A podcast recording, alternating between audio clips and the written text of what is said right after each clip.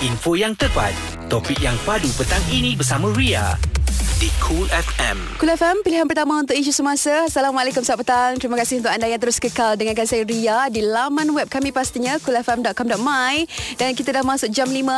Kita buka bicara petang kita pada hari ini. Kalau Ria dah kongsikan di awal jam 3 tadi, saya bersama-sama dengan Fizo Omar. Apa khabar Fizo? Alhamdulillah sihat Ria apa khabar? Uh, baik Alhamdulillah berbesar hati ni sebab saya berdiri uh, di depan saya ada seorang pelakon yang hebat Allah usahawan Akbar. yang berjaya Amin. Amin. Saya Okey. lagi berbesar hati sebelum dengar suara je sekali tengok orang depan-depan cantik orangnya. Alah, terima kasih banyak-banyak. Okey, Fizo kita tahu Fizo bergelar pelakon, usahawan. Banyak Fizo lakukan banyak benda lah orang kata dalam Hmm. satu masa ni eh. So boleh tak uh, sebagai permulaannya dari bidang lakonan ke bidang keusahawanan, macam mana Fizo boleh menceburi bidang usaha, uh, keusahawanan ni?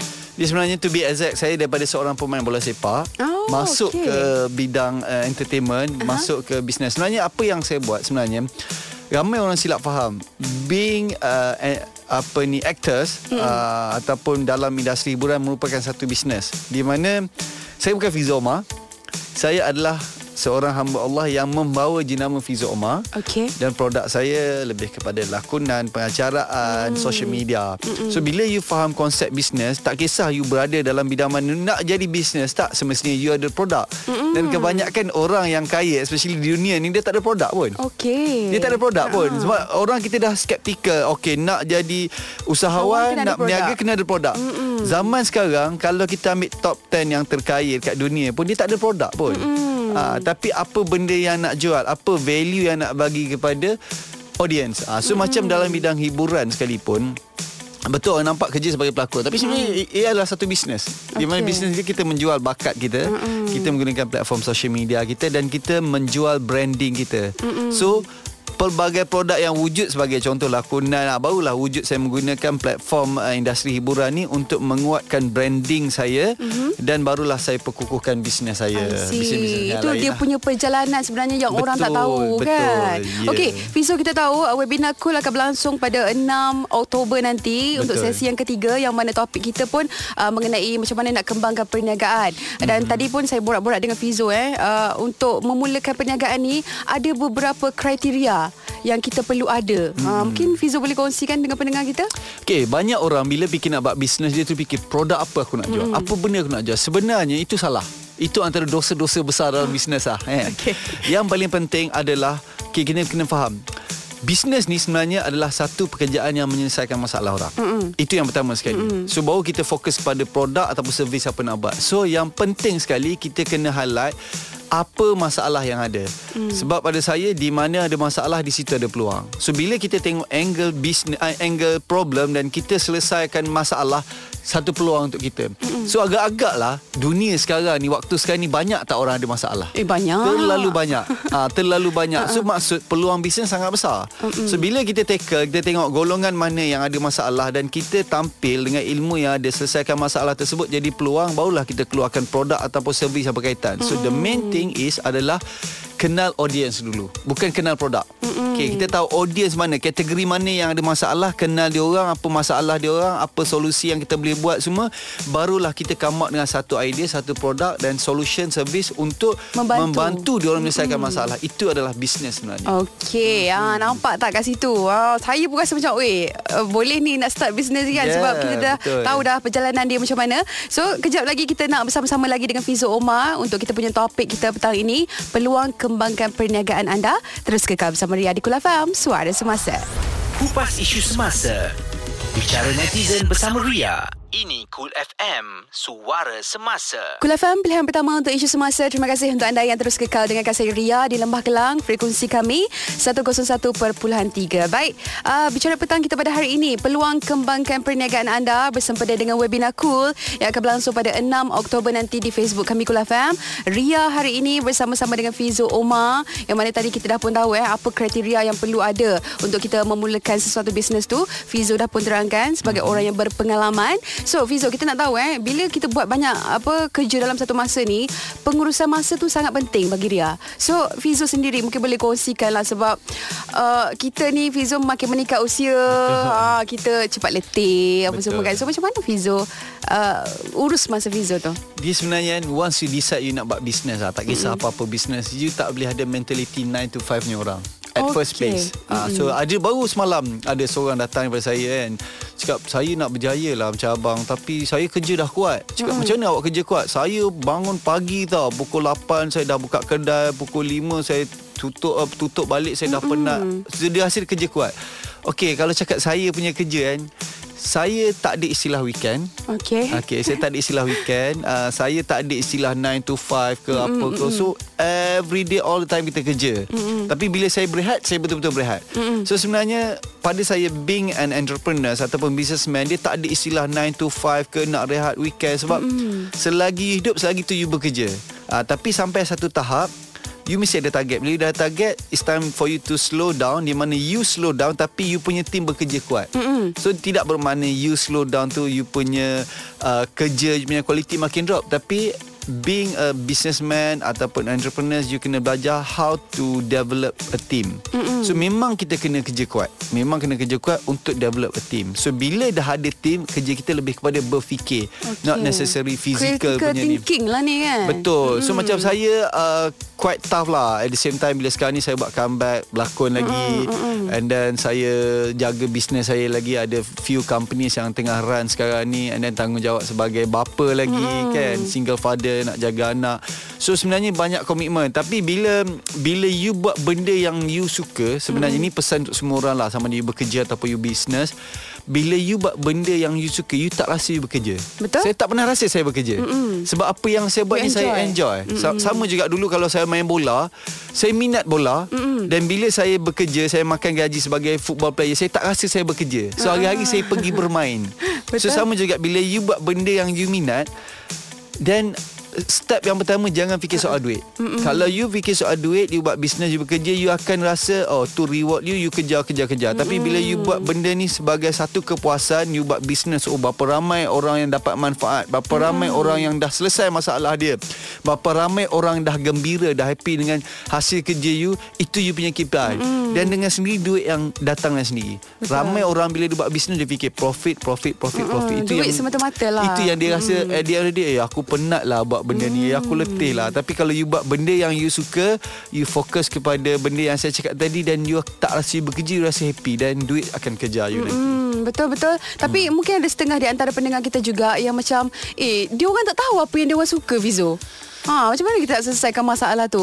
Macam dia dah ada satu kerja yang stable sini kan. So dia nak buat apa side job contohnya. Tapi apa benda eh yang uh, aku suka ah contoh persoalan tu bermain Itu masalah fikiran. utama Ibarat Kan? Ria Awak tengah bawa kereta Ha-ha. Kereta awak bergerak Tapi awak tak tahu nak pergi mana You keep moving Tapi you tak ada Ha-ha. destination Sebab tu in life First thing first You kena ada goal setting Apa yang you nak sebenarnya Saya bagi contoh Kalau saya nak pergi ke Johor Mesti saya kena tujuan Kenapa saya kena pergi ke Johor Untuk apa Dengan siapa saya nak jumpa Pukul berapa saya kena sampai. So so that I can plan. Oh sama ada nak pergi naik flight ke Nak pergi naik kereta ke Nak pergi jumpa siapa Pakaian yang betul. So dalam hidup Kalau you tak ada goal setting You tak ada matlamat You akan buat setakat buat. Mm-mm. Tapi kalau you ada you punya target, you ada goal setting, you akan betul-betul plan ke arah itu dan tak ada kereta pun you boleh sampai ke Betul. Johor For example lah mm. So ramai orang sekarang ni Bila dia nak buat something Dia tengok Ya aku nak ada business Oh tak boleh Sebab tu mm. kena ada elemen Bila you nak letak goal setting Kena ada elemen smart Di mana kena ada specific Measurable mm. Achievable Reasonable mm. Timely You kena ada benda tu Itu yang saya belajar Dengan banyak guru Di mana benda ni Boleh mengubah hidup saya Dan I would love to share with everyone You kena ada specific Apa yang you nak Dan barulah keluar Apa yang you patut buat dan sebenarnya lebih penting adalah bukan benda apa yang patut kita buat. Mm-mm. Kita kena tahu apa yang tak patut aku buat. Okey. Itu yang lebih penting sebenarnya. Betul. Baik, ah nampak tak pengisian yang saya rasa cukup menarik petang ni. Terima kasih Fizo. Ada banyak lagi eh uh, soalan untuk Ria tanyakan kepada Fizo. Ui, saya rasa macam berguru sekarang. Allah. Okey, terus kekal bersama kami di Kul FM Suara Semasa. Petang anda lebih berinformasi di Cool FM. Suara Semasa Kul FM pilihan pertama untuk isu semasa kembali dengarkan saya Ria. Sekali lagi Rena ucapkan terima kasih banyak-banyak yang layan Kul FM secara online streaming di laman web kami pastinya kulfm.com.my. Okey, uh, bicara petang uh, Ria masih lagi bersama sama dengan Fizo Omar uh, mengenai uh, topiknya peluang kembangkan perniagaan anda. Sekali lagi webinar Kul. Jangan lupa saksikan seminar percuma kami dekat Facebook Kul FM 6 Oktober nanti 12.30 tengah hari. Okey Fizo, kita tahu sebelum ni Fizo pernah ada bisnes hot burger mm-hmm. yang mana Ria dapat tahu juga ada 40 outlet eh di Kelantan. Kesemuanya 150 outlet. Ah, oh, amboi terlebih lagi. Itu di Kelantan maaf, ya. saja 40 lah tak apa. Okey, so keseluruhannya 100 lebih.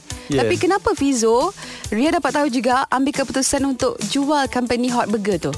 Dia macam ni lah Apa masalahnya? uh, Dia tak ada masalah sebenarnya hmm. Tapi pada saya Peluang yang datang kan So kita mencari peluang yang terbaik hmm. So masa tu Saya develop uh, Jenama Hot Burger Bermula Sebenarnya saya bermula Hot Burger ni Selepas saya bankrupt uh, Ramai yang tak tahu Saya Okey, pernah umur bankrupt berapa tu boleh tahu? Early 20 Okey. Saya pernah bankrupt uh, Sejumlah 8 juta ringgit Setelah saya diisytiharkan bankrupt to zero From zero hmm. Dan saya start niaga Burger di kaki lima First hmm. outlet pertama saya So daripada situlah Saya mula belajar Belajar belajar Alhamdulillah Bukan sebab saya hebat Tapi sebab Allah izinkan hmm. Dan uh, Belajar Belajar Belajar Uh, akhirnya jadi 150 outlet dan saya nak fokus kepada benda yang lebih serius ketika itu dan saya let go saya punya company Hot Burger Malaysia Sdn Bhd Tapi tak sayang ke Fizo? sayang sebab dia macam ni eh sikap Ha. orang Melayu kita dia terlalu berpegang pada sentimental value Okey.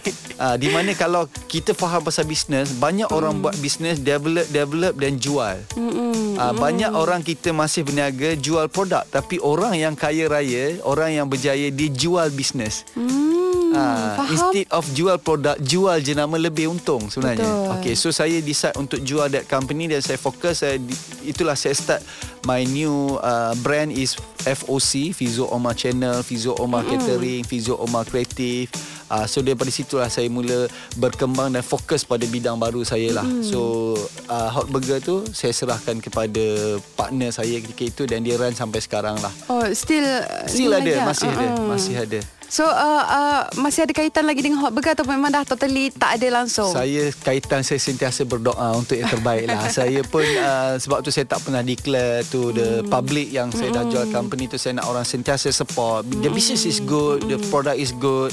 Dan sekarang ni saya amanahkan kepada partner saya lah untuk menjaga dan alhamdulillah masih masih ada sampai sekarang. Okey, Dan Alhamdulillah. berkembang dengan cerita. Uh, uh, nampak tak? Ria suka ayat Fizo tadi Kita jual bisnes Bukan jual produk Betul. uh, Tu kira high level dah tu eh Fizo Alhamdulillah. Boleh katakan eh Okey kejap lagi kita sambung Bersama dengan Fizo Omar Terus kekal bersama Ria di Kula Fam Suara Semasa Cerita menarik di waktu petang. Pastinya di Cool FM bersama Ria. Kul FM pilihan pertama untuk isu semasa Sekali lagi untuk anda nak dengarkan kami Di mana jua anda berada Boleh muat turun aplikasi kami Kul FM Di Google Play dan juga App Store Baik, uh, bicara petang Ria masih lagi ditemani oleh Fizo Omar Untuk topiknya Peluang kembangkan perniagaan anda Saya pasti eh uh, Rata-rata antara kita terkesan Akibat pandemik COVID-19 So ramai yang mengambil keputusan Untuk uh, memulakan bisnes Tak kisahlah secara kecil-kecilan ke mm-hmm. Ataupun nak uh, tolong runkan bisnes family kan Ah, Daripada Betul. bekerja kerja, dibuang kerja. So bersama-sama dengan family untuk mengukuhkan lagi jenama masing-masing. Ha, jenama perniagaan lah. So Fizo, kita tahu eh, kalau sebut pasal orang Kelantan je, orang Kelantan ni, Hmm, apa jua bisnes, Riau Terengganu tau. Oh, Okey. Selalu je dia, dia fikir tau Orang Kelantan ni Dia buat bisnes Semua menjadi Ya. Dan oh, Boleh kata Orang Kelantan ni Kaya-raya lah Fizo Betul tak? Apa pandangan Fizo? Dia- Sebab saya mostly ada Ramai kawan Kelantan Memang Banyak duit Fizo otak nego. Ah, otak nego, yes. Dia macam ni lah uh, Ada je Banyak je orang Kelantan Yang buat bisnes tak menjadi. Mm-mm. Tetapi Apa yang saya boleh katakan Majoritinya Kebanyakan berjaya. Okey Satu eh Saya ambil Sejarah macam mana dibesarkan. Okey contoh lah eh Contoh macam saya sendiri.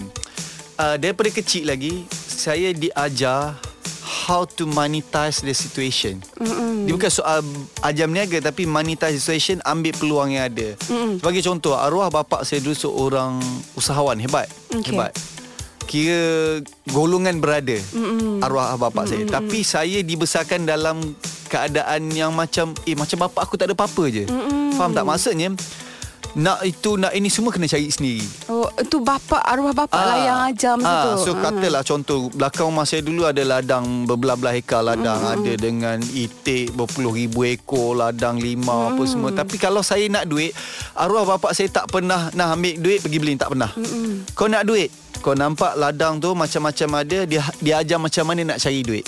Dia dia bagi pancing. So saya daripada zaman sekolah lagi saya nak beli kasut bola ke nak beli ha. basikal dia tak pernah bagi duit dia kata okey kau pergi buat benda ni kau dapat upah berapa? Dia ajar macam ni. So saya saya berdikari pergi sekolah dah jual gula-gula balik sekolah meniaga jual mm-hmm. tepi jalan. padahal arwah bapak saya ni ada duit ni. Kadang-kadang mm. saya geram juga kan. Allah kedekutnya. Yelah, betul tapi lah. sebenarnya dia ajar macam mana nak buat duit. Kita nak RM10 je. Tapi sebenarnya dia ajar cara tu kita dapat RM20 mm-hmm. so benda tu independence even masuk zaman universiti pun okey nak duit. Okey nak duit uh, saya jual nasi lemak. Mm-mm. Bila jual nasi lemak uh, dapat untung, okey, dia suruh masuk dalam account bank. Eh, kenapa? Mm. Okey, masuk dalam account bank. So saya masa study saya dah lepas buat loan kereta, beli loan buat sewa wow. kereta pula.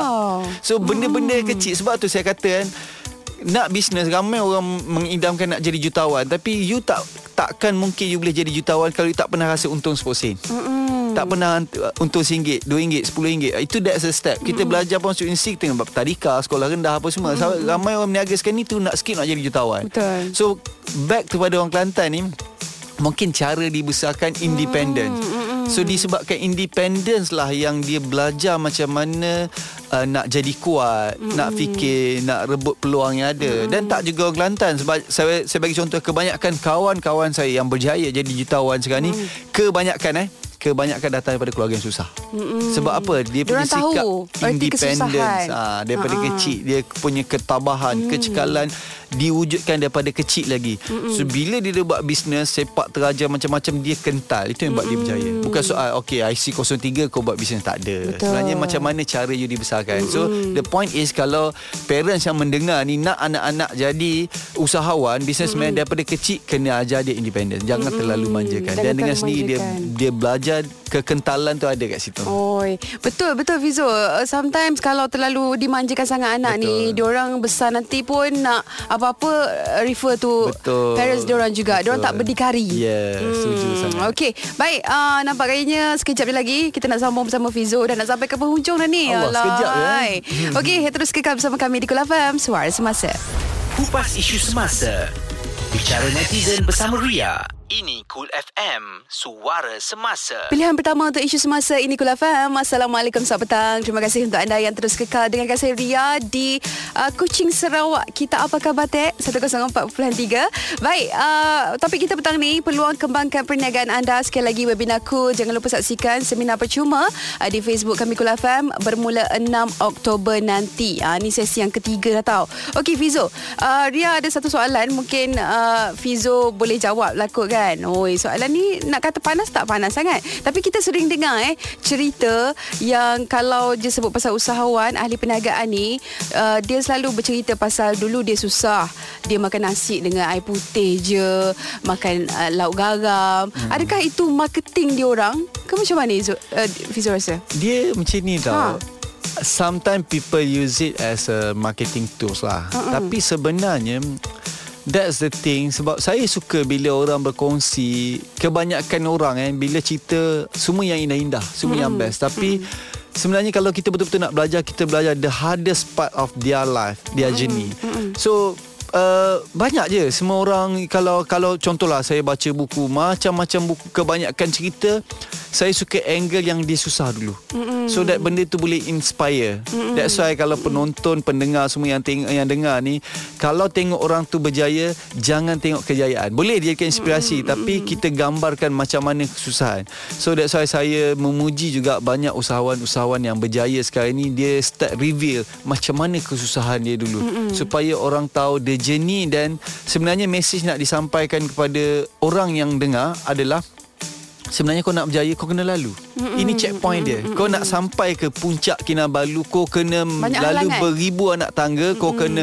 ada yang pengsan, ada yang lapar, barulah kau sampai ke puncak dan kau selfie lah. Mm-hmm. Itu cerita dia. okay. ha, tapi sebenarnya sebelum nak selfie gambar cantik tu kau lalu macam-macam benda. So persoalan dia, kita nak jadi macam dia, kau sanggup tak lalu apa yang dia lalu. Mm-hmm. Kalau kau sanggup dan you decide you jump into the business. Betul. Uh, uh. Okey, ha tu dia. Bukan sekadar marketing lah eh. Kita boleh yeah. tahu itu adalah uh, dia punya uh, kehidupan sebelum bergelar. Uh, kalau tengok ramai bergelar jutawan sekarang mm. ni eh. tapi adalah macam Fizo cakap tadi halangan yang dia orang tempuh sebelum sampai ke tahap sekarang. Mm. Okey, Fizo, uh, mungkin last sekali sebagai penutupnya harapan Fizo sendiri sebab kita tahu ramai terkesan dengan pandemik COVID-19. So apa yang Fizo boleh katakan untuk mereka yang uh, dah bermula berjinak-jinak dengan bisnes secara kecil-kecilan ni?